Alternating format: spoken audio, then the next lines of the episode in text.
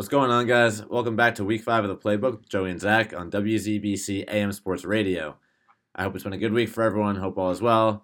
Tonight's actually, tonight is actually going to be the uh, final Wednesday night episode of the year, um, and then this coming Saturday we're going to be on the WZBC FM radio channel ninety point three. Uh, this Saturday from 1 to 3 p.m. We're super excited about that. That'll be the last episode of the year. Um, so tonight we're going to start off discussing the Pats Monday Night Football victory over the Bills um, giving us a nine and four record. I thought we looked um, pretty solid in that win. You know, the O line was dominant, running backs looked good, uh, so we're going to get into that a lot. Um, yeah, then we'll get into some talk about the Giants, which I've been meaning to do for some time now. Um, my Giants have been struggling, but um, I got some things I got to talk about the what we're struggling with, but then also some signs, you know, encouraging signs and things to look forward to in the future. Some promising uh, pieces to the team like Xavier McKinney and uh, Andrew Thomas. We got some things to talk about there, so I'm excited about that. Um, after that, we'll get into some college football playoff predictions, um, which just came out in the past week.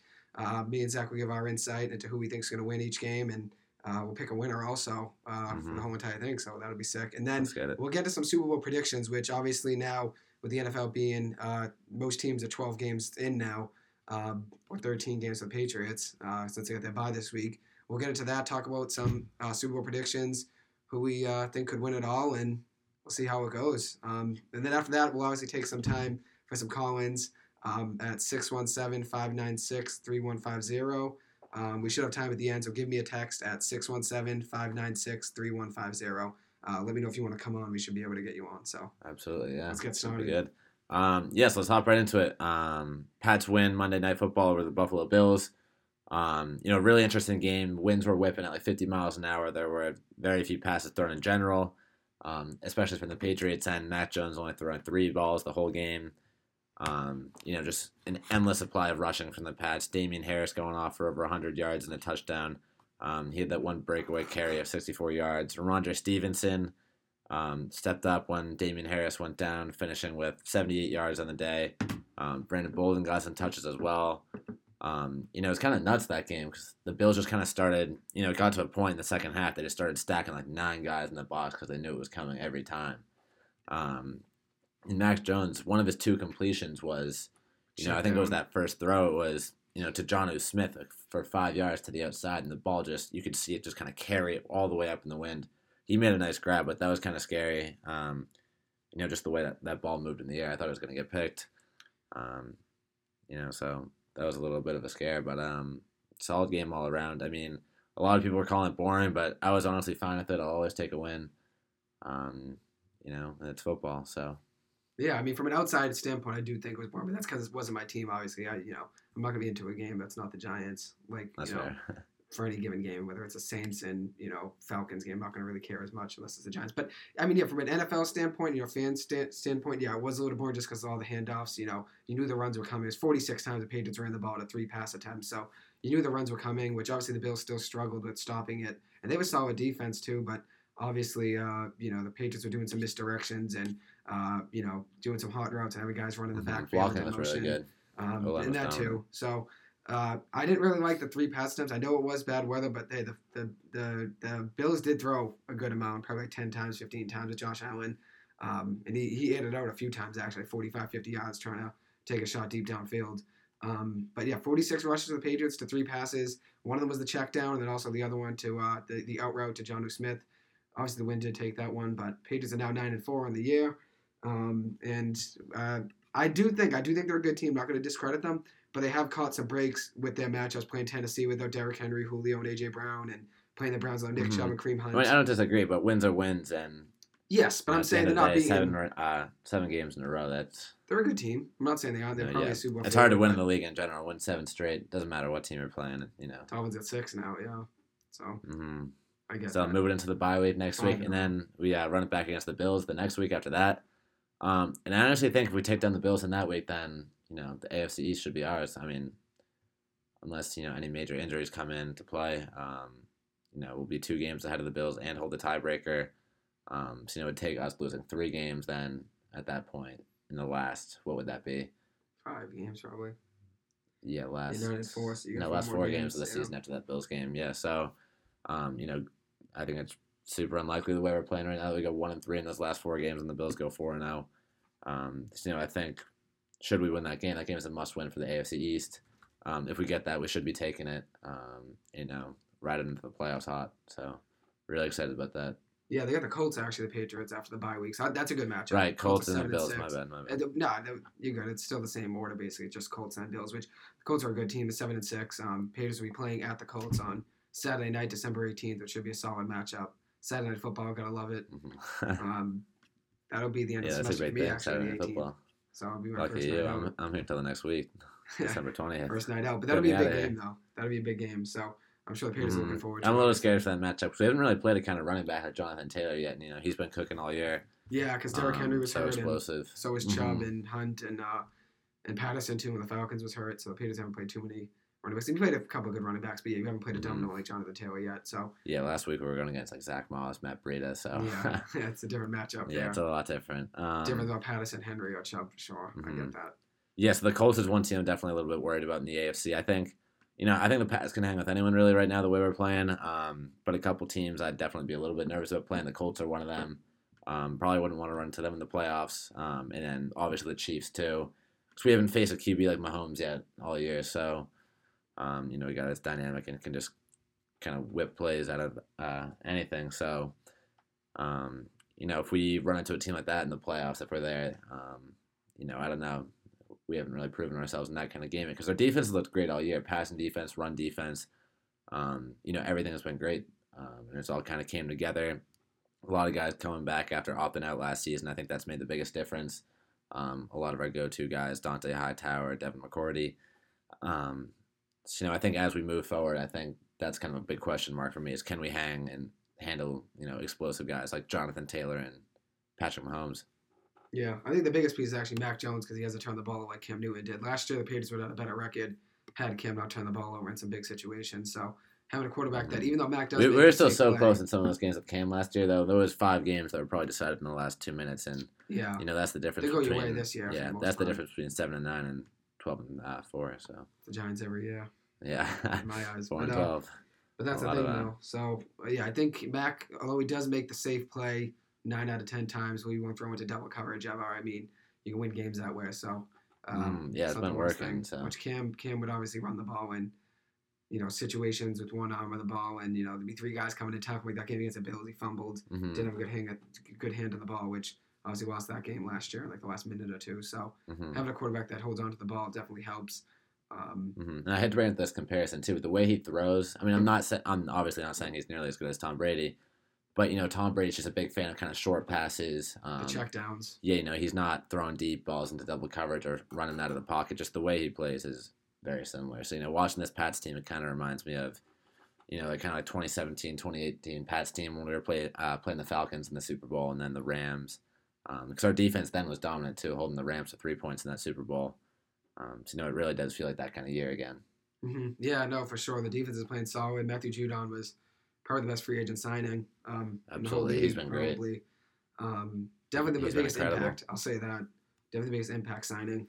Um, which I don't know why the Ravens let him go. They didn't want to give him the money, and then hmm obviously didn't work off. The Ravens still have a great team. I mean, they probably couldn't pay him just because they obviously have to pay Lamar and Slater too. Matthew Slater. He's Oh, no, the get Ravens got him at least. So We got a friend who's a big fan of the Slater's route running. Yes, Called Slater. Yeah, he's a beast. He's a beast. so Patriots, I think, win any game just because they have Slater out there. But anyways, so yeah, the Ravens obviously had some decisions to make, and, and Judon wasn't one of them, uh, since they obviously have to pay Lamar Jackson and uh, everyone in that defense. They still have to pay, you know, uh, hmm um, Marlon Humphrey and, and all of them. So they got a lot of options. Uh, you know, they could, could have went to many routes and actually signed Judon, and then maybe give less money to Lamar. But obviously, a quarterback, it's a lot more posi- a lot more uh, important of a position. Although I think pass rushing's right there, second or third, the most important part of your team. hmm They had to make a decision, obviously, and save money for Lamar. So I respect that, but. Uh, definitely didn't work out uh, for them at the end of the day since Worked out rush great for the Pats. Judon's been playing great this year. Um, you know, one of the leading tacklers in the Pats. Um, 12 and a half sacks instrumental, yeah. Pass rush has been great. Um, run defense has been great, and even in coverage too, he looks solid out there. Um, you know, he's really a complete linebacker, and he can kind of do it all out there. Um, he's really stepped up big time. Him next to Hightower and Van Noy, um, you know, they looked really good this year. I thought, and I think we have one of the best linebacker cores in the whole league. Yeah, for sure. I think, yeah, I mean, the AFC is a pretty interesting uh, conference because the Chiefs obviously struggled at the beginning of the year. Now they're back to 8 4. They won five straight. Um, started with the win against the Giants, of course. It just had to.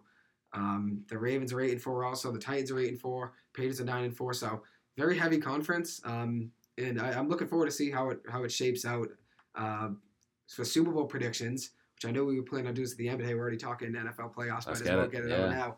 Um, I think it's interesting though. I, I, think the the AFC is pretty stacked. A lot of good teams. Mm-hmm. Um, yeah, it's still wide open, really. For sure. Um, I mean, the NFC's it, it's open, but it's not as open. The NFC has a lot more five and seven teams than the AFC does. So I mean, that whole mm-hmm. NFC South division's five and seven. AFC's got a lot, of, a, a, lot of eight and four teams right now. You got the Pats, Titans, uh, Ravens, Chiefs. I think.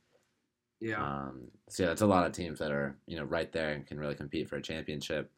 Um, but who's your pick for the winner of each respective conference? Uh, start with the NFC. I, I, I like the Packers. I do think the Cardinals, although they're a very good team, even with Colt McCoy, they've been winning games. So I give them credit for that. They're a very go. good team. I do think though it is. I think at they some point the Packers got to get it right. I know they haven't got it right for the last three years. They got to get it right at some point. I'm gonna go with the Packers winning the NFC um, over the Bucs. I do think it's gonna be. I okay. do think they'll meet each other. I think it'll be a big game, close game.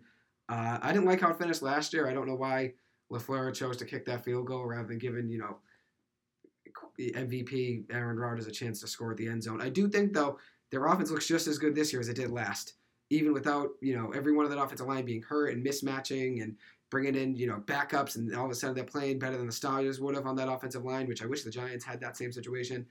Um, I do. I like the Packers for the NFC over, over the Bucs. So Packers over the Bucs. Okay. AFC. This is where it gets tough. I mean, I it is wide open. There's so many, so many different ways you can go here. Um, but I do love Lamar Jackson, so I think I'm gonna lean with him and the Ravens. I do like. I do usually They're pick good, the guys I like. I don't know if they're playoff tested. I do like the. I usually pick the guys I like, and tough loss to the uh, Steelers last week. That wasn't. Yeah, I get that. I get that. It's a long season though, 17 games, so you can figure those things out. I know it's end of the season, so you want to get things figured out now, but you're going to lose some close games over the course of a season, and that was at the end. I mean, they went for two, and obviously Andrews couldn't come up with it, and you know the Ravens would have won that game if they ended mm-hmm. up getting. That was a so, tough throw. Yeah, Lamar. He's he's usually better than that. So I mean, the Steelers. Yeah, five, I, I wouldn't six, expect. One, so you know, if you play that game ten times in a row, nine out of ten, I think they're getting that two point conversion. Um, just a tough throw from Lamar. Mark Andrews too. He got his hands on that. Um, I wish he caught that. Not exactly his fault though. Um, so I guess I'll go Ravens over Chiefs for the AFC, and in the NFC, I got Packers over the Bucs. So that's for now. I know. Hey, we'll do this every other week or whatever. When we get back, it'll be playoffs. Mm, so yeah, it'll be a lot closer. We'll kind of know the playoff teams. So Then we can go like matchup by matchup and you know go yeah. through the wild card, divisional, everything. For sure, but I wish we had an extra week or two. Then we could just update it as the week went on, kind of like what Colin Cowherd does every week. He gives us top ten in the NFL. But um, yeah, so I'm gonna go. Mm. Ravens over Chiefs. The AFC is stacked. There's a lot of options. Bills, Patriots, Titans. I mean, there's a million options. If the Titans get Derrick Henry back, I mean, no one could stop them early in the season. So besides the Jets, somehow. Mm-hmm. um, I think it'll be interesting. What do you think? Um, so my pick out of the NFC has got to be uh, the Bucs. Brady still obviously, um, you know, the best winner in the NFL. Um, I mean, the team looks great this year. Guys like Antonio Brown, Godwin, Mike Evans. They just got so many weapons. You know, Gronk's back big time. This is his first full off season since he was playing for the Pats. Um, you know, he's had a whole you know full camp and everything to really get his body in shape. You can really tell when you look uh, watch him up there. You know the way he's just going out and you know, being a vertical threat and grabbing touchdowns. Um, he's been an instrument, uh, another instrumental piece of their offense this year, along all those other receivers. Um, their O line has been good. Defense has been solid, not as quite as good as last year, um, but still they looked pretty good up there, I thought. And you know, they don't really have any weaknesses. I mean, their defense is solid. It's not great, but I wouldn't consider it to be a weakness. Um, so I think the, the most complete team in the league. So I got them going to the Super Bowl. I just think, I think it's going to be them, the Cardinals, in uh, the NFC Championship. I think it'd be close between the Cardinals and the Packers if they're playing each other. Mm-hmm. Um, I mean, we don't know what the seedings are going to look like. Um, yeah, but I think the Cardinals are super explosive. Um, but I think that, uh, I still think they're a little bit too young to kind of get over the mountaintop and make it into the Super Bowl. Um, you know, the guy like Kyler Murray, I think his time is coming. I don't know if this is the year yet. Um, so that's why I'm rolling with the Bucs.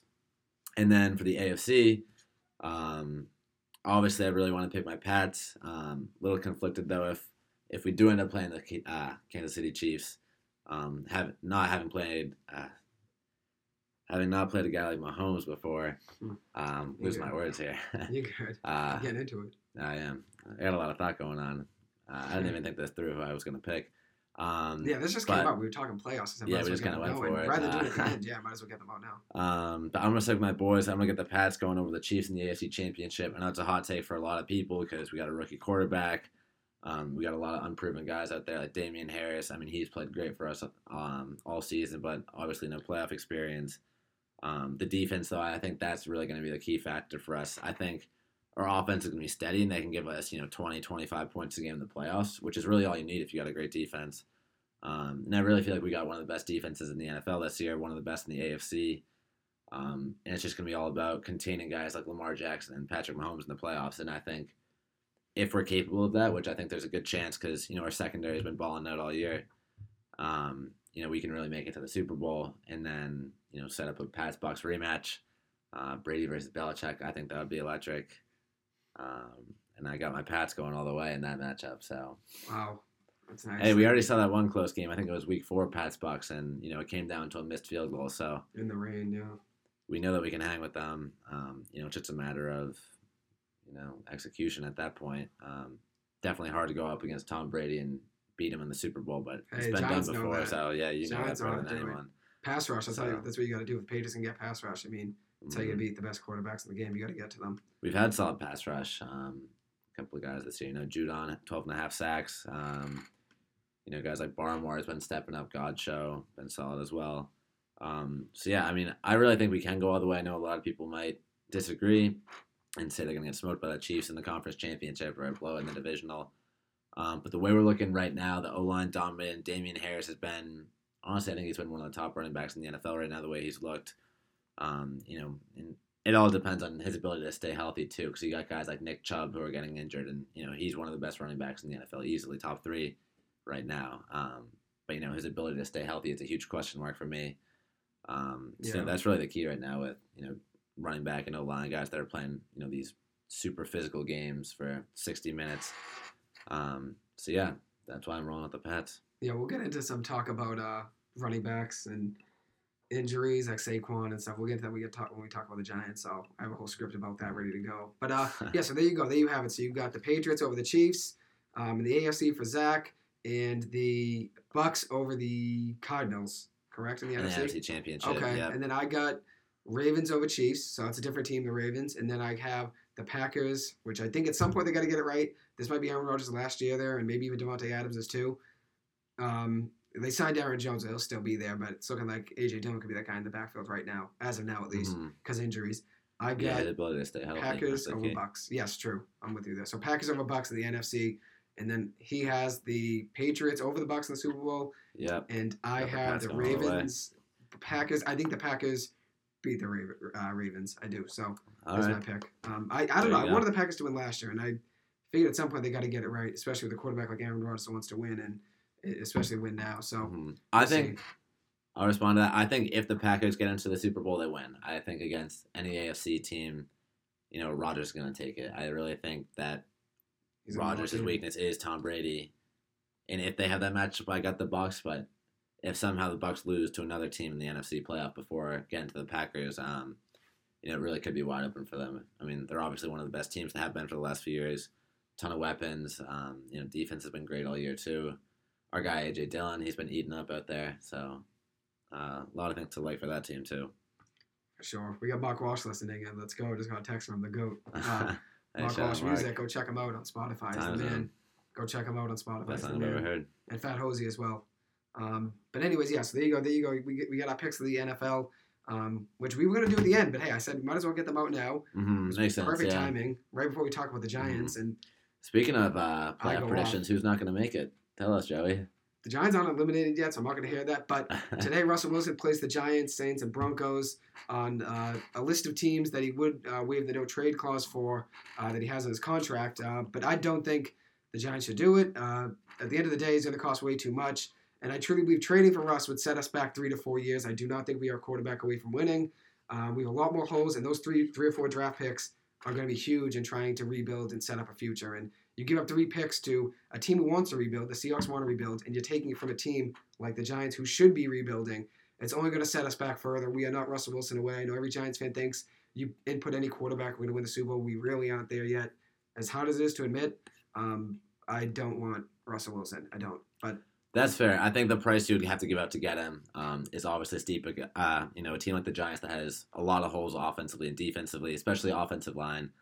Um, you definitely don't want to be giving up first round picks, and that's what it's going to take to get a guy like him. Um, you know, although I think he'd be great, and he definitely boosts your guys' win total. I think in terms of the future, you guys aren't going to win a Super Bowl with him because your guys' situation is not nearly close to as good as the Seahawks. Um, so you know, if you throw him out there, you you know you might get eight wins, nine wins. Um, but you know, what is that going to get you? Like a five or a six seed, maybe. Um, and then you know, there's just question marks all over defensively. Um, Offensive line, you know, that's the, the biggest question. Know, yeah, the future too of your team. If you have to go, you know, two or three first rounders for Russ, whatever it takes. Maybe it's just one first rounder and a couple of other picks, but still, it's going to take at least one. Probably two, yeah, probably mm-hmm. two. I think. Um, Maybe even three. Who yeah, knows? your guys' picks too. They're pretty good. So. Six and seven this year. I'll get into that too. You guys always got uh, high up picks, so you know. We'll I, right. I, I would say I agree with you on that. That I wouldn't want to give up that kind of package for Russ. Um, yeah. If I'm the Giants right now. I, I don't think it matters who you have a quarterback, and I've had this argument with a few people in the past week. I don't think it matters who you have a quarterback because no matter who the quarterback is of the Giants, they're gonna have no time to throw, not gonna have a run game because there's no offensive line, and the defense can sit back and just let you throw all day because they know you're not gonna be able to run the ball, and they know they can pass rush and blitz you, and you're not gonna be able to get the ball out in time to, you know, guys not even getting three or four yards off the line of scrimmage mm. on the Giants. Kenny Golladay, awful signing. I'm going to get into that also, but that's a different part. Joey but, loves Kenny Golladay. Uh, there are so many holes in the Giants though. We're not a quarterbacks play, a top quarterbacks play away from winning. Um, it's hard to admit, obviously, because I, you know, I love the Giants more than anything, but I do honestly care about their future, and I don't want to trade away trade away three first round picks that are going to be vital mm-hmm. to rebuilding. Yeah, I don't blame you at all. Um, um, so we'll see how that goes. But Gettleman, Dave Gettleman, uh, uh, Giants GM, he's on the hot seat. He'll probably be gone by the end of the year. Um, I do like him. I've given him I've given him some slack over the past you know year or two. I've given him uh, you know a cushion or whatever rather than you know going at him always. But I like him you know because he's from Boston, has a Boston accent. He actually went to Boston Latin. Shout out Mark Walsh again. Um, but at the end of the day, I think things have only gotten worse with him, and I think now you have to you have to fire him. I know after last season, he had a couple good draft picks. You know, Xavier McKinney was a great one in 2020. Um, in 2021, uh, he got uh, Azeez Ojulari from Georgia in the second round both are great second round picks. He can't make the first round picks right for some reason, or at least he can't get the first round picks to produce to the level they should be because the things he has around them aren't equipped enough to make things work. So, as in Daniel Jones, Saquon, you know, they don't have time mm-hmm. to, to, to make. I mean, Saquon's a little bit of a different case though, just because of his injury history. Um, obviously, with a you know a real offensive line, maybe he wouldn't be getting hurt as much. Um, yeah, but, you know, some things you just can't see into the future, like you know the torn ACL and the ankle injury the shoulder too. Um, yeah, Saquon's which is tough, injuries, ankle, knee. I think uh, if anyone's on the hot seat in the Giants, it's got to be Joe Judge, dude. How about uh, let's go, let's after that loss on uh, what was it Sunday Night Football? He blamed it on the headsets. He goes, the mics aren't working. Monday night, Monday that night. was ridiculous. He goes, I can't like hear what everyone's saying. Like, oh. yeah. So yeah, Joe yeah, Judge. That, if I was a Giants fan, that's the last thing I'd want to hear after a loss on a Monday Here's the thing. Football he has struggled heavily with time management. We've called timeouts with a minute left in the first half. You know, when we should be using them, we, we're calling timeouts with a minute left in the first quarter. I mean, when we should be saving them for a last minute drive in the end of the first half. Same thing, second half, he calls timeouts in the third quarter for some reason. He's blamed the headsets. I get it. He's 10 and 18 actually as the Giants head coach, uh, which is right now fifth worst in the NFL since he was hired. Um, but I think a bigger thing with, with Joe Judge is obviously we're losing games and stuff. But one thing he does have is the Giants are playing hard for him. The guys are always trying the hardest. And I know, honestly, at the end of the day, we could have two wins against the Chiefs in, in Washington, both night games. Both would have been big wins. Um, but they both were taken away because of defensive offsides penalties, which obviously, you know, it doesn't make one one play doesn't make a change a game. But that could have been two wins for the Giants. It could have maybe, you know, changed the course of the season. We would have been six and six right now rather than four and eight. But then again, mm-hmm. can't go backwards. Um, I do think though Gettleman's more on the hot seat. Um, he's got to be gone at the end of the year. I mean, we've gotten worse and worse in every of team out, except the secondary. You think you think he's gonna stay? No, I think they're both out. Oh, you think they're both okay? They, I thought you meant he was gonna stay. So, I mean, we only have three and a half million dollars in cap space going into this year because every everyone he signed, um, and this is with the NFL actually raising the salary cap to 208 million. Somehow we only have three million dollars in cap space. We must have been in the negatives for next year because yeah, Kenny Golladay eating up what 16 million a year, 18 a year, four years, 72 million. He's and listen to this. He only has 26 catches for 409 yards and no touchdowns. And right now, statistically, right now, he's making $692,000 per catch he has and $44,000 per yard. That's just ridiculous. No touchdowns, too. Yeah, Brutal wild. contract. Should have taken that, signed an offensive lineman, given Daniel Jones, Saquon Barkley some help, especially if you if you want to evaluate them, because I know every Giants fan says, oh, this is, you know, both of them got to be gone. If you want to evaluate them, give them a fair chance to actually play, because no other running back or quarterback would be playing out there with, with what the Giants have. It's not their fault.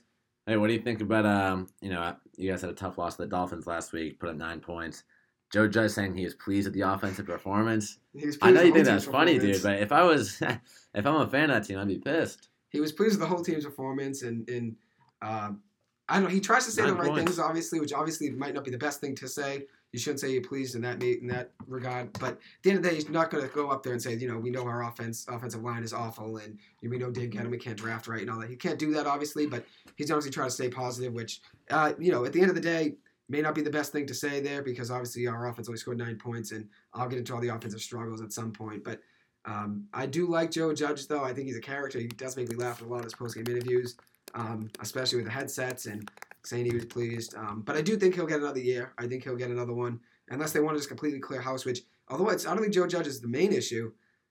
I think at the end of the day, if you fire Dave Gettleman but you keep Joe Judge, that just sets you back a little more because rather than just clearing the house completely and restarting, you're keeping part of the last regime, which we've done now two straight times when we kept Pat Shurmur with, with Gettleman, got rid of him, and now brought Joe Judge. This would be a second time of keeping a guy from the past regime, and I think you just got to restart completely. So we see how. I mean, we're Mhm. 19 to 41 under, Dave Gettleman. He's the fourth. We're, we got the fourth worst record in the NFL since we signed him as the GM. He's got to be gone. I'd imagine it's got to be this year, but we'll see. Mhm. I mean, since Yeah, he has made a lot of questionable, both free agent and draft decisions. Yeah. Um, I, I you I'm gonna get into Who was that O line he drafted? Uh, Andrew name? Thomas. He's Yeah, actually Andrew solid Thomas, I was gonna say he's all right, but He's he's probably our, one there of our was a lot picks. of big dogs going in that draft. He might have been our, might be our best, most important player though. That you know, especially the offensive line is the most important player. But when he's out there, Daniel Jones has him as his left tackle. We're typically a better offense. I know you know both have missed games. Andrew Thomas out has missed there. games. Nate Solder right tackle. That's another thing. I mean, I don't want to hear anything about Daniel Jones, especially when you get Nate Solder at right tackle. But anyway, so we're, we're, uh, since 2017, we got the second worst record in the NFL, uh, 22 and 54. So clearly things have to change. I think he's got to clear house, figure things out after that. It's nothing against Joe Judge. I just think keeping guys from the past regime just doesn't usually work. You just got to restart completely. But I wouldn't mind keeping him. I'd keep him another year. I wouldn't, I wouldn't be against it. But I do think Mhm. I know you're a big fan of him, wouldn't be a but uh, thing. I do like him. I, the I- two things for me is blaming the loss against the Chiefs on the headsets, and then saying you're pleased with the offensive performance after nine points. That's a little, a little suspicious. he was pleased me. with the progress, but still, yes, I. Sounds like he knows he's on his way out. Um, one thing I want to discuss was the next step for Saquon Barkley and Daniel Jones. Um, I know everyone wants to say, "Oh, Saquon, Daniel Jones, awful picks." Once again, I, I don't want to hear any slander about them because nobody plays in the NFL would play behind the line that they play with and get up to the microphone after every game and blame themselves rather than talk about how they have no time to get to the line of scrimmage for Saquon or to even look downfield for Daniel Jones. Neither one of the time. I love their leadership more than anything.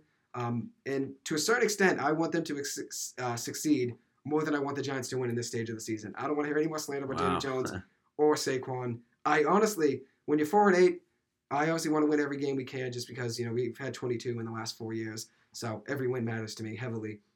But at the end of the day, though, I'd rather have Daniel Jones and Saquon play well, since I think you know one more loss would put us out of the playoffs, anyways. I'd rather Saquon and Daniel Jones play well than have the Giants win a game, which might be might be hard to, Really? to say. Your I favorite just- in the world is the Giants winning the game. The Giants, yes. But uh, hey, with them playing well, might come a win. I'm not saying that I'd rather them lose and have them play well. I'm just saying I want. I'm, I'm prioritizing them playing well more than anything right now. I just don't want to hear any more slander about them. Um, I don't think they're to blame. I think the offensive line's the first thing. Um, I don't think. Also, another thing with Daniel Jones is I don't think a win and loss record for him on Monday Night Football in general should be a statistic. I don't. I don't think quarterback records should be a statistic for any quarterback, and I'm going to explain why. I understand if we're coach because they oversee a whole entire team, you know, offense, defense, special teams. But do quarterbacks play safety? And do they play punter? Do they play cornerback? Do they play left tackle? No, but they end? still play the biggest position on the field. But at the end of the day, it's a team sport. a. It's a team sport, though. Do point guards have a record? No. I- it- it- But, okay, but if you look at the Bucs position. and you throw like Trevor Siemian out there, they're not going to be nine and three. No, but what I'm saying is though, I don't think a quarterback record should be. But out of any position, the the QB priori- easily has the biggest impact on record out of any position out in the field. yes, but I do think it's a team game at the end of the day. Is my point. I think a Well, definitely. I mean, if you throw Tom Brady on, you know, the Jags, they're not going to be, you know, the same team as the Bucs, but they're still going to be probably seven and five at least. But I just see a lot of people talking about Daniel Jones and his win and loss record. I don't think, especially for this team, it should not be on him. He's not the he's not drafting an offensive line. He's not picking every guy he wants on the team, and he's not picking you know what the Giants are doing in coverage on defense, especially last year. We lost a lot of games, you know, in the last three years. I mean, I'm not blaming it all on him, but he's not. You know, he's not a top five QB in the NFL or anything either. He's not. He's not, but I'm gonna. mean, I guess he's serviceable, but it, you know, he hasn't really proven anything to me yet. Still, he's had some good games here and there, um, but you know, consistency has been a little bit of an issue. Um, yeah, so I got a, actually I got a good statistic here. Through week 12 with Jason Garrett, so Jason Garrett was fired actually in week 12. So through the first 10 games under him through week 11, um, up until week 12, that is, uh, Daniel Jones threw 331 passes, okay, and only 12 of them traveled 20 plus yards downfield, which is awful. Uh, You know, 6.9% of his passes went downfield uh, more than 20 yards, which is 36 in the NFL. So it's not Daniel Jones' fault. Play calling is not his fault. That's another thing we got to talk about. And Daniel Jones' specialty is the deep ball. He's actually great at throwing downfield, very very accurate deep ball, always a pretty throw. Um, and that's something that you know the play callers. That's that's something that's their priority is trying to get him in the best position for him to succeed, and that's something the Giants haven't done. Um, and I know under Pat Shurmur, the Giants threw downfield a ton. Daniel Jones had 24 touchdowns in 12 games as a rookie. Should have been rookie of the year over Kyler Murray. Kyler only had 20 Oh. touchdowns in 16 games. Daniel Jones had four more touchdowns in four less games. Daniel Jones should have been the rookie of the year that year, but Daniel Jones, rookie of the year. I don't know. oh, he had four more touchdowns in him in four less games. Come on, give me a break. well, let's debate on Saturday. Anyways, though, and Daniel Jones actually in the 2020 season, which everyone that wants to slander Daniel Jones doesn't know this, he had the high, highest passer, passer rating on throws 20 plus yards downfield last season. 132.5 is his rating.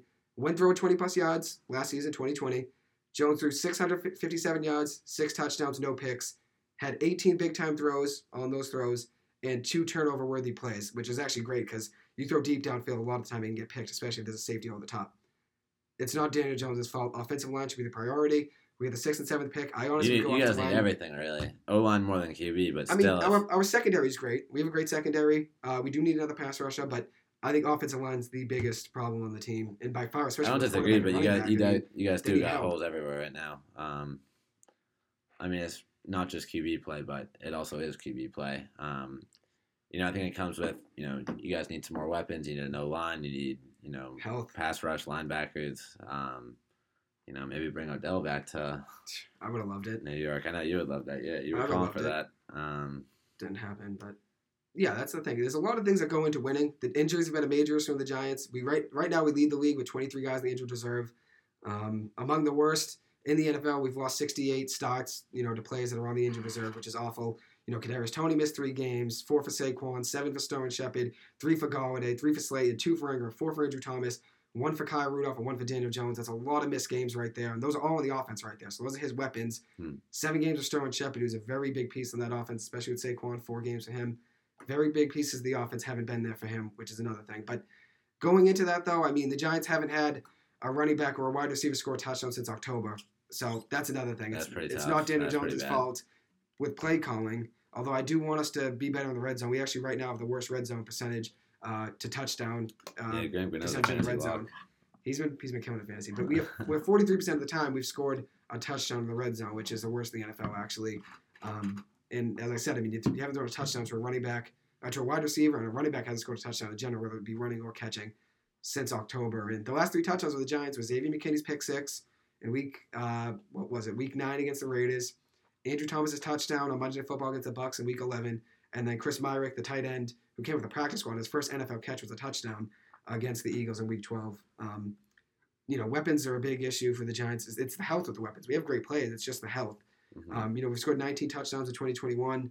Um, the team's fewest through the first 12 games since 1977. Another stat- sad Ah, statistic. yeah, that's tough. And we've scored three touchdowns in the last 17 quarters, which at the end of the day, I do think Jason Garrett took a lot of the blame. I don't think it was just him. I think it was a huge issue. He took a lot of the blame yeah, for the I- offensive Jason line. Garrett's a fluke, but yeah, you got a poor O line too. How about uh speaking of injuries, Jake Fromm coming in getting the starting nod for you guys game this weekend. How yeah. you feeling about that? You know, it's looking like he's going to start. Now they're saying that, you know, Mike Glennon might be ready or whatever, which I think that might just be, you know, they say just to get uh, the Yeah, just Chargers to the Chargers. Yeah, just to bit, get the yeah. Chargers to have to prepare for a different um, quarterback, obviously. But uh, yeah, Jake Fromm's coming into a situation if he were to start tough situation. I mean, the Giants scored three touchdowns in the last four games and three touchdowns in the last 42 drives. So he's coming into an offense that has been stagnant all season, and due to play calling he's and offensive line. need. I, I don't even, as I said though, I don't even think it depends on the quarterback. I think it's play calling, offensive line that have been the two biggest issues on the offense. Um, but he'd be coming into a big situation. Obviously, we're still alive, so every snap matters um, at the end of the day. Um, Mhm. But I'm, I'm wishing him luck. At the end of the day, though, I'm hoping Daniel Jones is all right. He has a neck injury, and they said it could be season ending because he's going to see a specialist. So must be serious. I'm hoping he's all right. As much as I want him to Mm, succeed on the field, I want his health to be first, obviously, since football is only a short part of your life. Obviously, being healthy and being able to do things in your everyday life is more important. So hoping he's all right. But if Jake Fromm's plays, psyched for the opportunity for him. Hopefully he plays well. Hopefully we give him a second to throw. I know at Georgia he had all day to throw. In the NFL, he's not going to have all day to throw, so that'd be a big difference for him. But um, signs of promise for the Giants, though. Uh, Xavier McKinney's excellence. He's been great all season. Um, his ascension as one of the best safeties in the game has been huge. Um, the defense held Miami to 297 yards last week um, and held the rushing offense on Miami to 68 yards, which both of the Giants' second lows of the year, which was great. Um, and then Azeez Ojulari, six and a half sacks, which is the Giants' rookie record. And I mentioned McKinney and Ojulari being great second round picks. Um, and we hold the sixth and seventh pick. So we're going to be able to get things right. We're going to be able to get things right. There you go. We'll see how it goes, obviously. But, you know, I'm very interested to see how the end of the season plays out. I think Giants might get their wish. I mean, if Dave Gettleman's gone. There's a chance the Giants will move on from Daniel Jones, and you'll get your wish. And I'm saying right now, live on air, which I said this the other day, not even knowing that Jim Plunkett, a Patriots quarterback in the 70s, left the Patriots because everyone said he struggled and was awful. He went to the Raiders and won two Super Bowls. I said this the other day, not even knowing, about a week ago now, that Daniel Jones is going to end up leaving the Giants and win two Super Bowls with the Raiders. He'll be the new Jim Plunkett. I'm booking that now. Daniel Jones leaves the All right. Giants, he's winning Super Bowls. Um, I'll hold you to that. and I think you know he has to be in the right situation. Derek Carr is a free agent next year. You know, one more year after this, and Daniel Jones they might give him another year depending on the GM and seeing if they want to give him a fourth year. Obviously, since he's still a cheap, cheap uh, contract, you know, seven million where he's getting. So we'll see how it goes. But that's my prediction. Mhm. That's my Giant spiel. I had to go off with them. There you go. I had to. All right. So, Um, how about we get into a little bit of BC football? I know we want to save a lot of it for Saturday when we have our show on the FM. Um, we got two hours. Um, you know, we can talk a little bit about some of the guys that you know are staying within the program for another year, going to the NFL, um, graduating, moving on. Um, so, you know, a couple days ago, Phil Jurkovec was announcing that he's going to stay at BC for one more year um, for the 2022 season, which is great. Um, he wants to finish his degree. He said on Twitter. Um, he wants to stay and develop, um, you know, all facets of his game. Um, you know, we got a big game against Notre Dame coming up next year. I think he's really pumped to play in that game. He's been posting about it. Um, you know, he gets to come back into South Bend and give his revenge tour. It's kind of too bad that Brian Kelly won't be the coach there anymore. the goat. Uh, Brian Kelly, I don't know, got a uh, odd Southern accent going on. It's been three days in uh, Louisiana for him. So, um, but really excited that Jurkovec's coming back next year. It solves a lot of issues about, um, you know, who's going to be our QB of the future. It gives us another year to kind of figure out, you know, who's next um, at starting QB for us. Because that is a huge question mark right now. You know, there's a lot of young guys coming in, but you know, there's not too much information about them out there right now. Um, so, you know, obviously it's great to have a guy like him, um, and he can really keep us at the top of the ACC. I think, especially with the whole another year of development, if he can stay healthy, um, you know, that's obviously huge. We should have a lot of returners coming in. Um, Pat Garwo, he was named to the All ACC second team as a running back. Um, Zay Flowers, that's a big question mark if he's coming back Yeah, next year. We'll talk about that. I think he should, honestly, and I think he can really uh, boost his draft stock. He comes back one more year and he gets a full year of a healthy Jurkovec. Because, I mean, he missed out on tons of stats. There were so many deep balls he'd get open, and Grosseller, Morehead would throw a miss. Um, you know, it was really tough to watch, but he was explosive all year. I think he's ready to succeed in the NFL. I think he could still be probably a third round pick, maybe a second, maybe a fourth. Um, but he's a guy that I think could stay. I think it's a 50 50 chance right now. He hasn't really been saying anything. Um, so no word from him yet, but obviously I really hope he stays. Um, Jalen Gill, another guy who's slotted to stay on offense, another big weapon. Um, I really hope he stays. Although he hasn't really been uh, getting many touches this year, so I'm a little worried about you know his kind of fit and role with the team. Um, and hopefully he doesn't enter, uh, enter the transfer portal for what's already been a, kind of a crazy year in that Mhm. um, regard. So obviously want him to stay. And then the O line is going to be a huge question mark. So we got Zion Johnson, who was just named the ESPN All American. Um, he could be a first or second rounder. He will be a first or He'll second be a rounder. first or second round for sure. He's the second best offensive uh, guard, guard, yeah. Um, in Mel Kiper's um, rankings, which I Mhm. love Mel Kiper a lot. Shout out Mel Kiper. He's the GOAT. Get him on the podcast. Uh. He's actually my favorite um, analyst. yeah, I Zion. Johnson though he's a beast. He allowed I think it was zero pressures all year. Um, he only had four blown blocks all season. Um, so obviously one of the best guards in college football. We've had some guys Um, have like six in one, mhm. one series. yeah, Syracuse. one possession. That was a tough game. That Syracuse game. I think we went over that in one of the weeks yes on the podcast. Yeah, we definitely We did. We, did, we discussed. Uh, we didn't say names, but um, yeah, but that'll be great to see. Um, you know, Zion Johnson go to the NFL. You know, obviously he's ready. You know, he's been in college five years now. He's just ready to go. He's a beast. Um, you know, the ACC pass rush is nothing to him. So I'm excited to see what he does at the next level. Um, Alec Lindstrom too, another guy that's going to go pro as he's a senior now. Um, you know, he could be a second or third rounder as well. Um, Yeah, obviously a solid second, center. Um, named a finalist for I forget the name of the award, but it's for the best centers in college football, and he was named up with Tyler Linderbaum from Iowa, who's the clear best alignment in the country right now. Um, and someone else whose name I'm blanking on, but you know him being placed in those top three centers in college football. Um, obviously, they were super excited to see him pumped for him. Um, he's going to find great success in the NFL, I think, alongside his brother Chris, uh, who plays for the Falcons right now. Chris is a man. I met Chris Mhm. actually a couple times at Oh, BC's a. Beast. That's Good guy sick. too. Me, my dad, my uh, sister's boyfriend, Mike Hurley, got pictures with him, which was sick. So That's awesome. he's a good guy. He seems like a nice guy. Alec Lindstrom too. Um, I've seen some interviews with him over the summer. He he loves uh, his eating. What's his food? Uh, he Rick's a review Reviews. page called Rick's yeah Reviews. Rick's I've been a big fan Reviews. for years. Yeah, he's a beast. We got to get him on. Try Rick's review. I could do a Rick Rick review. he loves him. uh wherever wants to go. I'm down. yeah getting food from anywhere in the area and reviewing. Check it out on Instagram. It. You know, R I C review. Rick reviews. Yeah, that's Rick's it. reviews. It's awesome. It's hilarious. reviews. Yes, Rick's Mhm. reviews. We gotta do one of those. We gotta get him in here. See if we can get him, and then before he one graduates, live. Yeah, you can do one Mhm. live over it. yeah, bring him in the studio, and uh, I don't know, I don't know what we'd get. Maybe some Eagles. Get anything. yeah, Uh, whatever he yeah, wants. whatever he wants. got. Honestly, I'm with. Get a chicken of two sides. That's yeah, try McElroy. Uh, let's see. So, Yeah, obviously- yeah.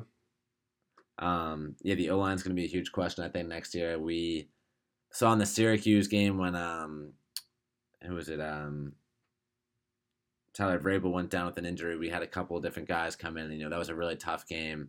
Um, you know, that whole series when after Vrabel went down, we had like five or six pressures in a row. Grosel and Moore had both had no time because they both played that game.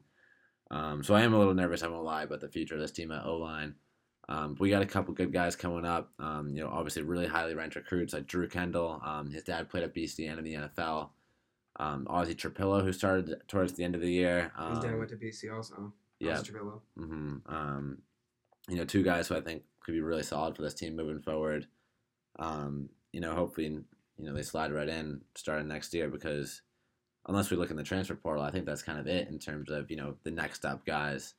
Um, so we'll have to see what the team does with that. Um, defensively, too, um, I don't think we have any guys going to the NFL. I think Josh DeBerry, um, his name has been floated around a little bit as a late round pick. Valdez maybe. hmm Maybe maybe. maybe Actually, maybe. DeBerry was rumored that the uh, the Patriots are intrigued by him um, and kind of want to keep him as like a low key, either like sixth or seventh round pick or an undrafted free agent. I think that'd be super cool to see if he goes to the Pats. Um, although I do think one more year at BC would really benefit him because he was injured towards the end of the year, and I think you know when he plays that nickel spot, he plays it so well, especially under Hafley's scheme. Um, you know he's the perfect guy for that, and I think he's really showed off his athleticism and you know kind of interception and play uh, play reading ability. Um, you know, he really could be a good NFL player, I think. Um, and I think one more year in the Heights will really let him show that if he can stay healthy for a whole year and, you know, play a whole 12, 13 games, um, you know, I think that'd be great for him. And then we got most of the defense returning too. Um, Jaden be just announcing that he's coming back for another year. Um, and he wants to be part of the 2023 NFL draft. So that would be really cool to see. Yeah, for sure. I mean, like you were saying, Zay and a couple of the guys that could leave after their you know junior season, this season being it. Um, I do think Zay should stay for sure. I think he could get himself hmm to be a higher draft pick. Um, last season he would have been, you know, a late first, early second, maybe, maybe not late first, but you know, hmm It was tough with the QB second. situation this he year probably would have I been early think that second last year if he could have went to the NFL draft after his sophomore season. Then this year he probably dipped back to about a third round pick.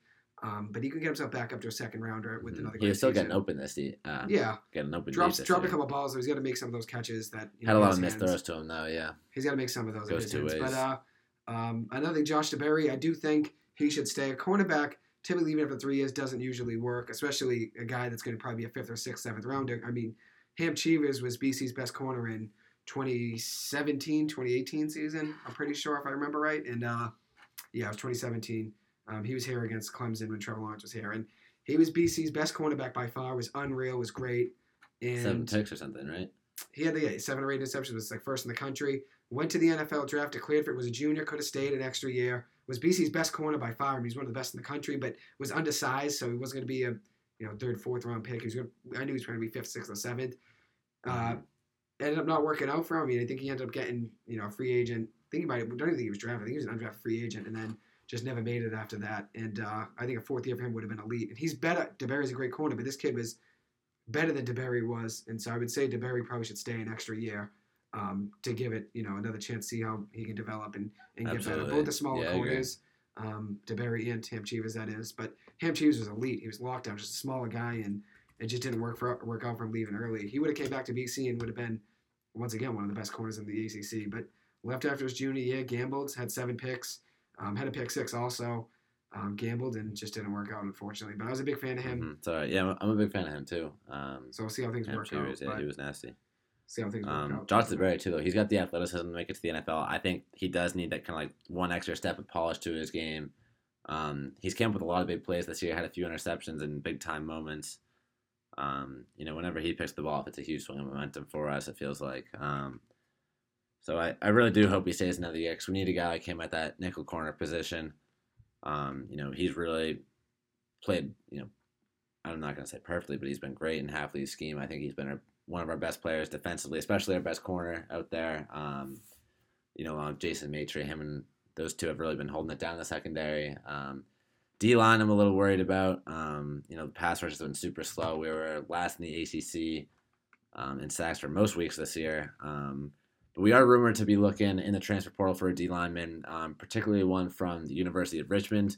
I don't have his name with me right now. I know it's number 98. I can't remember his name for some reason. Um, but he's an elite pass rusher. He's been named all conference, and he has NFL draft potential NFL draft projections. Um, he could be a late rounder, but I think he knows that if he really wants to kind of make it, he should probably spend one more year in college and transfer into a big time Power Five school. Um, you know, BC really needs a guy like him. He's an elite pass rusher, um, so that would be really cool to see. Um, I mean, at this point, I just hope we kind of hop in the transfer portal and grab someone um, to help us out in the guys. pass rush. yeah, I mean, at the end of the day, you know, guys are going to want to come to BC because it's a bigger school than wherever they're at. You know, whether it's a small school like South Florida, Old Dominion, or the big school. I mean, we've got guys from bigger schools that transfer here, like Florida State with uh, Mhm. would be. So um, we'll see how things work out. Obviously, with the offensive line, a lot of guys are going to be gone. I do like Trapilo, though. Uh, my mom actually texted me that um, Trapilo, Trapilo's father, uh, was the one that lifted up Flutie after the Hail Mary pass against Miami. So Oh, that's sick. um, big history there, obviously. And I'm happy he's getting some snaps as a sophomore and, and, and being a starter now uh, at the end of the season, which was pretty cool. So see how that works out, obviously. But BC's got a lot of guys going into their senior year, you know, big options like Zay and DeBerry, and then also guys that are going to have their chance in the NFL. Um, obviously, on the offensive line, all those guys are definitely going to make it. Then, then some guys on Mhm. the defense are going to have a chance at a practice squad or a um, training camp process. So we'll see how things work out. But Mhm. Yeah, that'll be really cool to see either Yeah. way. Um, obviously excited for those guys. Definitely, and th- as we said, like DeBerry, similar to Hamp Cheevers. Hamp Cheevers was, as I said, I mean, DeBerry is a great corner. Hamp Cheevers is better as, as a ball hawk, especially at seven picks. It's 2017, 2018, um, both seasons he was good. 2017 he didn't play as much. 2018 he became the cornerback one. He was great. Um, played with some Mhm. guys that are still here now. I mean, Elijah Jones was on the team then, and Maitre was also on the team then too. Um, Mhm. Play as Carlson been here since uh, the prehistoric era. He has, yeah, he's going into his 25th year. But uh, I'll see how things work out. Obviously, BC's got some uh, big uh, chances at the NFL ahead, so we'll be rooting for them for Mhm. sure. Really Um, excited to see. And I think Hafley's NFL experience has really been a selling point for some of these guys too, um, especially defensively. Because Josh DeBerry, I mean, you know, two of his years have been with Halfley, and only one does. But uh, does. he got fired too. Um, Damn. Yeah, he's out of Colorado State. But uh, yeah, DeBerry took a huge leap last year, and Can't you know, if without Hafley, you got to wonder would DeBerry be in the same position in a different scheme. Um, honestly, I think he'd still be a good player, but I don't think he'd be viewed quite the same in a different scheme. Um, you know, him getting to play that nickel cornerback, which is such a huge position in Hafley's defense. Um, you know, it's really allowed him to show his talents. For sure. Um, and then also, we have 10 minutes left now. So if anybody would like to call in, give me a text at 617 596 3150. If we don't have time today, which we do have right now, if anyone wants to join, you can. absolutely. If not, we'll save for Saturday. We'll definitely be having more people on air then. Um, but for now, if you'd like to call in, give me a text at 617 596 3150. Um, so to finish up, we can talk some college football playoff uh, predictions, which It's a big thing, obviously, in college football. I, I wish it was more than four teams that made. it. I think it'd be cool if it was like an eight-team tournament, but Mhm. Especially this year, you know, it's kind of wide open. Um, I really do wish it was eight teams too. I think it'd be pretty cool. But I do think the matchups are pretty cool. I think I, I do have Bama winning it all. I'll start with that. Mhm. Um, I think they were the better team. Obviously, the Georgia Georgia Bama that was a great matchup. I just think Bama's firepower is just unreal. I don't think you could stop Mhm. them. So I think Bama's going to win it. But I do. Right, who do, who do you got in your uh, individual matchups? Okay. So you got Bama, Cincinnati. I know Yes. you got Bama, I got Bama there. on the other side, I got Bama. Georgia, Michigan. That should be a good game. I'm, I'm excited for that one. Yes, I'd be rooting for Michigan just because Georgia and Bama again playing would be a really good matchup. Mhm. I, want a don't different want, team in. Yeah, I don't want to see that again. I like Michigan just because they didn't win, obviously, for years against Ohio State. And Harbaugh was getting a lot of the smack that Daniel Jones and the Giants get. I don't really like when people are just bashing guys in the media like the Giants always get. So I was rooting for Harbaugh, but That's I fair. think it'll be Georgia. I think it'll be Alabama. I think Bama beats them. I think but it'll be hard to beat them a second time, though. It'll be difficult to beat them a second time. I think it'll be a closer game this time. I'll take Bama by three, uh, 34-31. Mhm. All right, that's fair. Um, so I'm gonna uh, for the first game, um, we got Bama, Cincinnati. Obviously, I'm obviously sticking with Bama. Um, I mean, Cincinnati, they're solid. They've been a tough team all year, but their only wins against Notre Dame. They won by 11 points. Um, that's just not enough to hang with Alabama, to be completely honest. Um, I think they're gonna get smoked. I think it's gonna be like 44 to 13 or something. Um, Cincinnati's gonna struggle. Bama's super explosive offense. Even without Metchie out there, they still got plenty of guys that can step up. Um, Jameson Williams, obviously going to be the wide receiver one now. He's been electric all year. Um, and Bryce Young, I mean, you just can't stop that team. Um, Bryce Young, the Heisman favorite. Um, the O line, I mean, their O line defense, they got everything. Bama has no weaknesses, so um, you know I got them in a blowout. But and then on the other side of the bracket, Michigan, Georgia. Um, you know I got to agree with you. Georgia, the most physical, defensively dominant team in the entire college football playoff. I think um, all of college, uh, all of college football actually. I think. Um, you know, you just you you really have to be on your A plus game to beat them. Um, I mean, Bama did that, but I just don't think Michigan has that kind of firepower. Um, Michigan's been solid, but I got Georgia like thirty-one to twenty Over Michigan. over Michigan. hmm I just don't think Michigan's going to be able to match their scoring either, um, and they're going to have a tough time against their defense. Um, so, I mean, Michigan's rushing defense is always. I mean, Michigan's running offense is always on, but so is Georgia's rushing defense. So, I think that'll be a battle up front. Um, and then for my national championship, I hate to go with the exact same pick as you because I always like to disagree, but I really don't think anyone's stopping Bama this year. I'm not going to lie to myself and act like I think Georgia's going to win. Um, most explosive offense in all of college football, top tier defense. Um, but I think it's no debate that those two teams, Bama and Georgia, are Are the just best two. the best two. They're the best two, yeah. As much as I hate to say it, and I don't want them to play a rematch in the uh, national championship. Yeah, they'd be better with a different matchup for sure. Mhm. You know, yeah, I wish I could have seen you know a little bit of a mix up. Like Bama, Michigan would have been cool. That's why I'm excited for Georgia, Michigan. Um, I mean, just in the first round, um, just to see like a different matchup. Um, but yeah, Bama, I'm going. Final score, I'm gonna say 35. Uh, 34. No, 31 24. Bama. Um, Solid game. not going to overtime, just in regulation. Solid game. Yeah, I think it should be good, but I think Bama's gonna you know score early and then kind of always keep a seven to ten point lead throughout, and then you know Georgia's just not gonna have it in them to go down and score a touchdown at the end of the game. Um, you know that offense is just unstoppable. I really think. Yeah, so there we go. It's great predictions. I love it. Uh, we had to get that in since college football is huge. Uh, now we got uh, my boy Mark Walsh going to call in for the last five minutes, give us some insight onto anything what he wants to talk, anything go. he wants Yeah, to talk we'll- about. we'll he gives insight on anything. But my boy Mark Walsh, my best friend since uh, fourth grade. Um, always been my boy. Check out his music on Spotify, Mark Walsh. Check out his Instagram page, Mark Walsh Music. Um, one of the most talented uh, musicians in the world. He's, it's about time he starts getting some more respect and, and more people know him for sure. So. I'm a big fan of his music. oh, he's the best. He's the best. About time he gets more coverage. So that's why we're doing it here. You know what I mean? So here he is. Mhm. Uh, lost it for a second. Hold on. There we go. Got him now. My boy, there he Hey, is. What's going on, Mark? Mark Walsh, how we doing, kid? What's going on, Beast? Thank you guys for letting me call in. I appreciate the uh, the airtime tonight. Oh, hey, course, absolutely. I hope you heard the intro. I know, you know, on air it's like 20 seconds behind, so you may not hear, hear us uh, go off about Yeah, you and rave about your abilities, but we did. I gave Oh, everyone the shout out, and I gave the shout out on the on the Instagram account and Spotify. People got to know. Yes, Yes, sir. Thank you. Absolutely. And, uh, I appreciate y'all. Happy you call it. You called in, dude. We appreciate it. We're, we're psyched to have you on. It's about time, and Mhm. Hope we get you in the Yeah. studio. Yeah, give us a for song one day, and come in and give us give us a, Mhm. give us a whole uh, Yeah, we need a little like whole lesson song. too. Yeah. give us a lesson on the guitar or Yeah, anything. thank you guys for real. Um, I guess I'll go back to the Giants points. Uh, just to just to say what I was thinking as I heard that whole segment because I know Joey, you know the most. Giants than, you uh, beast. anyone I've ever met, obviously growing up here. Uh, Appreciate I it. think I think their offensive line has just been the problem for way Mhm. too long, and I think, uh, like you said, you gave a lot of really good points, statistics about why like Daniel Jones isn't the problem and things like that. Mhm. And obviously, I feel like Jason Garrett was the scapegoat, but Yeah. when it gets to the end of the season, they're gonna realize that like there's there's a lot of like major flaws with management. I think hmm you know Gettleman do- Gettleman does have to go. Mhm. Um, you know, Golladay, terrible signing, but I think the main issue, like the defense has improved hmm recent years, Absolutely. but I think the main issue is like they need those big guys up front in the trenches on offense who are gonna give the playmakers time to make plays. You know, Give time to you to make a play. Get Mark Walsh their wideout. They know the LB three. Come on. no, I, I seriously believe if you were the GM of the Giants, like they'd be in a good place. Like, Hey, I'm yeah, we, we gotta Like, Joey up in the front I- I- office. I, I, you know college and everything too for football, so.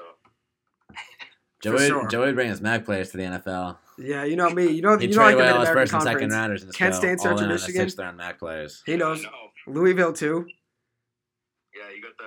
Trevion Lamar and Eagles Jamari. Everything you, al- you already know. You know what I mean? That's it. You already know. But yeah, I do think I care about the Giants more than anyone that's in the Giants organization. So that's why I want to work there. I would tell them I care about the Giants more than anyone that uh, does this for a living as a job. But let me hear your input on uh, Mac Jones. Let's hear some Patriots talk. What, how do you think Yeah, let's Mac's season been going? I love Mac Jones. I think he's like the he was the perfect quarterback to kind of step into this position and like to be a rookie quarterback and come into New England. Like not only are like Boston and New England fans so like die hard and like you know if if a player isn't doing well like they'll get on them right away and everything and like the media is so Mhm. praised and all that Absolutely. But like, Mhm. he's handled everything so well and just shown that he can deliver the ball accurately, which is what the offense needs. You know what I mean? After a guy Absolutely. like Cam Mhm. Newton, I know like some people love him, some people hate him. I think Mac Jones was the perfect guy to to step in, and I'm so excited that like he's the new guy, the young buck. Um, Absolutely. like, you know, Yeah, the rookie, sure. and like he's already shown this much of what he can do. Um, so I'm, I'm definitely super excited about that. My brother got the Mac Jones jersey already. Oh, let's There go. you go. My dad's super excited about him. There you go. I can get the Yeah, Mark I mean, Walsh he's been so steady out there. He's been so good. Um, you know, he hangs in close games. I mean, he never really, he hasn't really made many poor decisions at all. So I Yeah, think he that's plays- one of the makes a safe things. play. To, to that point, I I always thought like I I've said it since the beginning of the year. I say there was some people online after about like I don't know when, when the Pats were two and four, they were saying Cam Newton would have won a couple of those games. Yeah, it's And to nonsense. them, I would say like Mhm. that's not the case. Like you can look back, and I don't think you can look at any of the losses we've had this year and say, "Here's where it went wrong." Mac Yeah. Jones made this mistake. That's how they lost. You would have lost by more with with Cam, realistically. exactly. Mhm. Yeah, we lost a lot of close games with Cam last year. so many other games, so many other teams, quarterbacks the most important, important position on the offense. It's like you could look at what a quarterback play as like an interception that lost them the game or whatever. Mac Jones never made those mistakes that cost us the game. hmm Yeah, the Cam had that fumble Damien versus the Bills. against He had a lot. I think the defense blew it against Dallas. Third and 25, and they let CeeDee Lamb get the first down or whatever. like, Yeah, and the touchdown too in to the overtime. fourth. Right. hmm The Bucs Um, game was right there. Mark was Yeah, at the Bucs game. goal. everything else off the top of my head. Mark was at the Bucs didn't game. Go for it and, uh, uh, against Tampa Bay. I think they should have. I was at that game. I wanted Yep. them to go for it. They needed you in there. Mac Jones' hands. There you go. They needed you in there at offensive coordinator. To get McDaniels out of there. you beast. They could use you in there. The Giants could use you in there too. No, I mean, I think honestly, I think Bill let Steve call a lot of the defensive plays. Steve Mhm. Belichick, his son. And Absolutely. I Yeah. think I think as soon as Bill was like, "All right, I'm taking control of the defense now," they've gone on this tear and they've looked incredible. You know. Absolutely. That's, Yeah. that's just my theory. I feel like the Patriots do their best to make sure people don't really know what's going on, like who behind closed doors, who's making all the calls. Obviously, Bill's the mastermind behind all of it. You know. Mhm. Um, Absolutely. Yeah, it's a lot to look Yeah, forward to as a, as a Patriots fan. where I'm at. And the Patriots obviously being their dominance being back, uh, it's a big thing to the NFL. I know everyone thought the Right. reign was over, so um, Mhm. it's only time, you know. Yeah, it's been great to see. I'm fired up. Um, Yeah, I know, absolutely. Me too. It's only time that after you- beating the yeah. Bills. Yeah. You got a new quarterback too. It's only time that you got a new regime with the new quarterback. Really, it's a whole different look, obviously, with really Mac is. Jones. It But really is crazy. I mean, I, I could not have seen this coming. Like at two and four, especially, I was like, all right, we're, we're entering a dark age here. Like, Mhm. I didn't think it was going to be forever, but I was kind of worried. Like that thought was in the back of my mind. Like I still had faith in the team. I had faith in Bill, but I, I mean, I think my mind kind of just started drifting for the worst because in in our lifetime, like we've never experienced that as Patriots fans. You know. Yeah, exactly. So, like, I didn't I didn't know what that felt like. I didn't want to know, and then all of a sudden they've gone on the streak and. And like you said, Zach, I'm absolutely fired up. I, I can't wait to see what this team does rest of the season. Yeah, it's crazy too because I mean, four months ago, Belichick was still saying Cam were the starter, so my expectations were so low for this season. Yeah, absolutely. It, it's so crazy to see how fast things changed, and uh, you know, I, I think it obviously worked out for the best. Top seed in the AFC. It's it's essentially been a hell of a ride so far. Absolutely. Mhm. Kid. Yeah, Thank you for calling in. forward. Yeah, thanks Thank you for for calling calling in, Mark, you Yeah. beast. It was Thank great. It was a pleasure having you call in, and uh, I definitely gave you a great shout. I'm gonna give you another one to check out Mark Walsh Music on Spotify um, and his Instagram, Mark Walsh Music. Check it out, please. This kid's the best in the business. Um, and the future of the music industry, as I always say, it's about time Atlantic Records gets on their Mhm. grind and gives him a call. I'm gonna make it happen. I'm gonna get them. I'm gonna get them on the line. Appreciate it. Thank you guys for having me. Absolutely. Thank you for coming in. Thanks for coming on, Take Mark. it easy, bro. Have a good one. Thank you. Have a good All see you, bro. Peace. What a beast, All right. dude. Yeah, thank you, Mark, for coming on. Um, great musician. Um, but anyways, we've hit the hour mark, so we're gonna wrap it up. Um, thank you guys so much for listening in again. Um, you know, it's been a ride this semester. Um, this being our last Wednesday night, actually, until this Saturday, we'll be on the FM radio, 90.3 WZBC FM. Um, we're super pumped from that. That's gonna be from 1 to 3 p.m. this Saturday.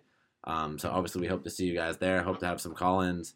Um, we're really fired up for that. So thank you guys for listening. Yeah, thank you guys for listening this whole semester. It's been a pleasure. It's honestly been a gift for us to be able to come in here and uh, do what we love. I love talking sports more than anything. So having this opportunity and having people listen, all you guys listening right now, thank you so much. We really do appreciate it. Um, and shout out my family and my friends, Mark Walsh, Mike Hurley, uh, Steven, all you guys calling in. Chris Cotillo called in too. I appreciate you guys calling in and uh, my family listening in. Thank you. And my brother Paul also, I gave him a shout out last week. He's, he wrote our intros and our conclusions. So Oh, there we go. thank you. Had to give him I got one more shout out too. Shout out uh, Dan Barons, my boy. Just turned 21 yesterday. Finally started listening to the podcast, so I know he'll hear this in probably two weeks. Uh, so shout out to him too. Thank you guys all for listening. Um, and yeah, we'll see you next week. Yeah, so listen in 90.3 uh, FM. Uh, tune in on your radio in your car or your kitchen or whatever it may be on your phone, whatever you Call in do. too. Call in. We Do could it. use it. Um, we'll definitely have people. Uh, we'll definitely have a lot of time for call-ins. It'll be two hours, so please call in and thank you guys again for listening. It means a lot. Mm-hmm. Yeah, Have a good one. All Stay right. safe, stay well, and have a great holiday season. Thank you guys. See you Saturday.